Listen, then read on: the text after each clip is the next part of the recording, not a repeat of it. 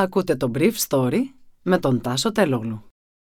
Χορηγός του Brief Story είναι το Avra Carbo. Avra Carbo, το ανθρακούχο φυσικό μεταλλικό νερό για να απογειώσεις κάθε στιγμή. Καλημέρα σας. Σήμερα είναι Παρασκευή 27 Μαΐου 2022 και θα ήθελα να μοιραστώ μαζί σας αυτά τα θέματα που μου έκανε εντύπωση. Οι Ουκρανοί υποχωρούν στον Ντομπάς, εγκαταλείπουν το λιμάν, τεινάζοντας την τελευταία γέφυρα προς Δυσμάς. Οι Ρώσοι μπαίνουν στο Σεβεροντονιέτσκ. Ψηφίστηκε ο νέος κλιματικός νόμος στην Ελλάδα.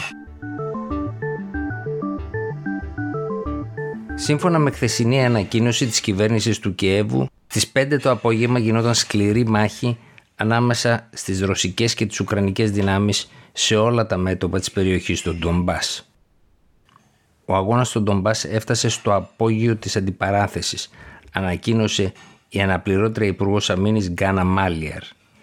Οι εχθρικές δυνάμεις επιτίθενται στις δικές μας δυνάμεις από όλες τις πλευρές.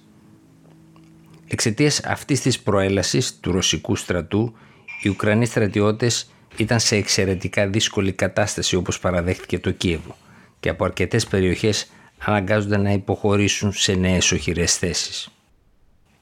Η Ρωσία μετέφερε τα στρατεύματά της από το κέντρο και το βορρά της Ουκρανίας στις ανατολικές περιοχές της χώρας, κάτι που της έδωσε συγκριτικό πλεονέκτημα τόσο από την άποψη της δύναμης του πυρός, όσο και από την άποψη την αριθμητική σε σχέση με τις Ουκρανικές δυνάμεις. Προηγουμένως, ο σύμβουλος του Προέδρου Ζελένσκι Αρεστόβιτς αναγνώρισε βελτίωση των επιδόσεων των ρωσικών μονάδων και τελέντων στους διοικητές τους που επιχειρούν στον Ντομπάς όπου σύμφωνα με πληροφορίες οι Ρώσοι έχουν πιάσει 8.000 Ουκρανούς εχμαλώτους. Ο Ουκρανικός στρατός εγκατέλειψε την πόλη Λιμάν τεινάζοντας στον αέρα την τελευταία προσδισμάς γέφυρα ενώ το 40% του Σεβεροντονιέτσκ ελέγχεται ήδη από τις ρωσικές δυνάμεις. Η στρατιωτική κατάσταση στην Ανατολική Ουκρανία, παραδέχθηκε ο Υπουργός Εξωτερικών της χώρας Δημήτρο Κουλέμπα, είναι χειρότερη από όσο περιγράφεται, με τις Ουκρανικές δυνάμεις να έχουν ανάγκη άμεσης ενίσχυσης με βαριά όπλα τόνισε την Πέμπτη μιλώντας στο πρακτορείο Ρόιτερ.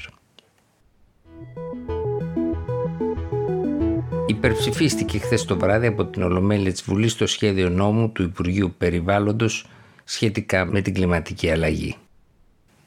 Υπέρ της αρχής του νόμου τάχθηκαν οι βουλευτές της Νέας Δημοκρατίας ενώ τα κόμματα της αντιπολίτευσης τον καταψήφισαν. Αντίθετα, η τροπολογία που προβλέπει έκτακτη οικονομική ενίσχυση μέχρι 600 ευρώ για την πληρωμή των λογαριασμών του ρεύματος ψηφίστηκε από τη Νέα Δημοκρατία, το ΣΥΡΙΖΑ, το ΠΑΣΟΚ Κινάλ, ενώ το ΚΚΕ και η Ελληνική Λύση δήλωσαν παρόν με το ΜΕΡΑ25 να καταψηφίζει τη σχετική τροπολογία. Μιλώντας εκ μέρους του ΣΥΡΙΖΑ, ο Αλέξης Τσίπρας επέκρινε δρυμύτατα τον νόμο, υπογραμμίζοντας ότι αντί να απαντά σε προβλήματα, στηρίζει μεγάλα ιδιωτικά συμφέροντα τα οποία ωστόσο δεν κατονόμασε.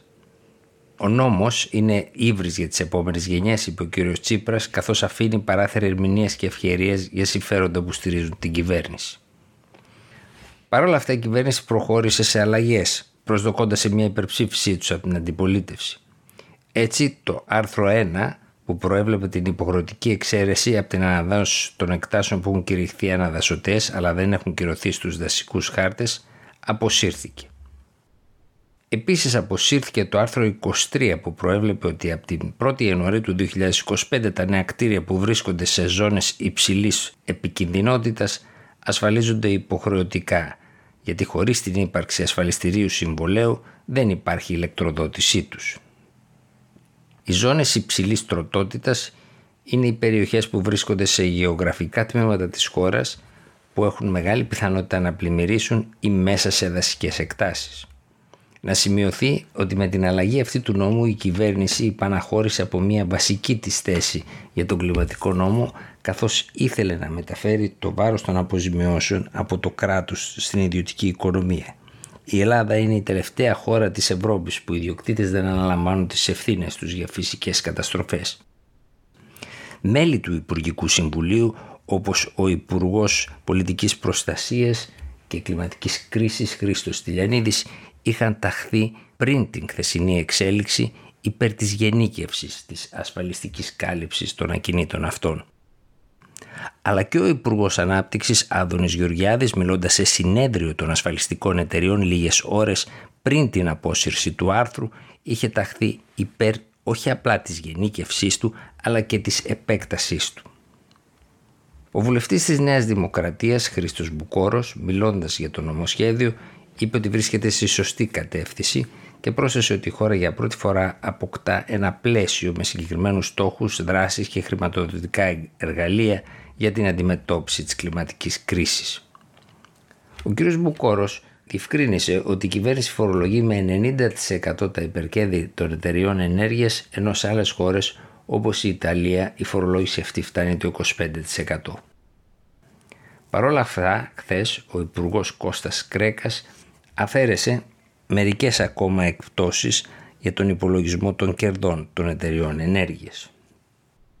Από την πλευρά του, ο πρώην Υπουργός Οικονομικών Ευκλήδης Τσακαλώτος επέκρινε την κυβέρνηση για την ψήφιση του νομοσχεδίου λέγοντάς της ότι έχει χάσει την επαφή με την κοινωνική πραγματικότητα.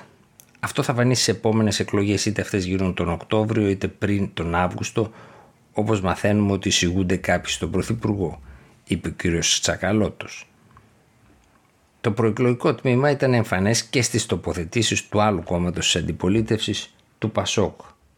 Ο Κώστας Σκανδαλίδης, κοινοβουλευτικός εκπρόσωπός του, χαρακτήρισε τον νόμο μη αποτελεσματικό και ανεφάρμοστο.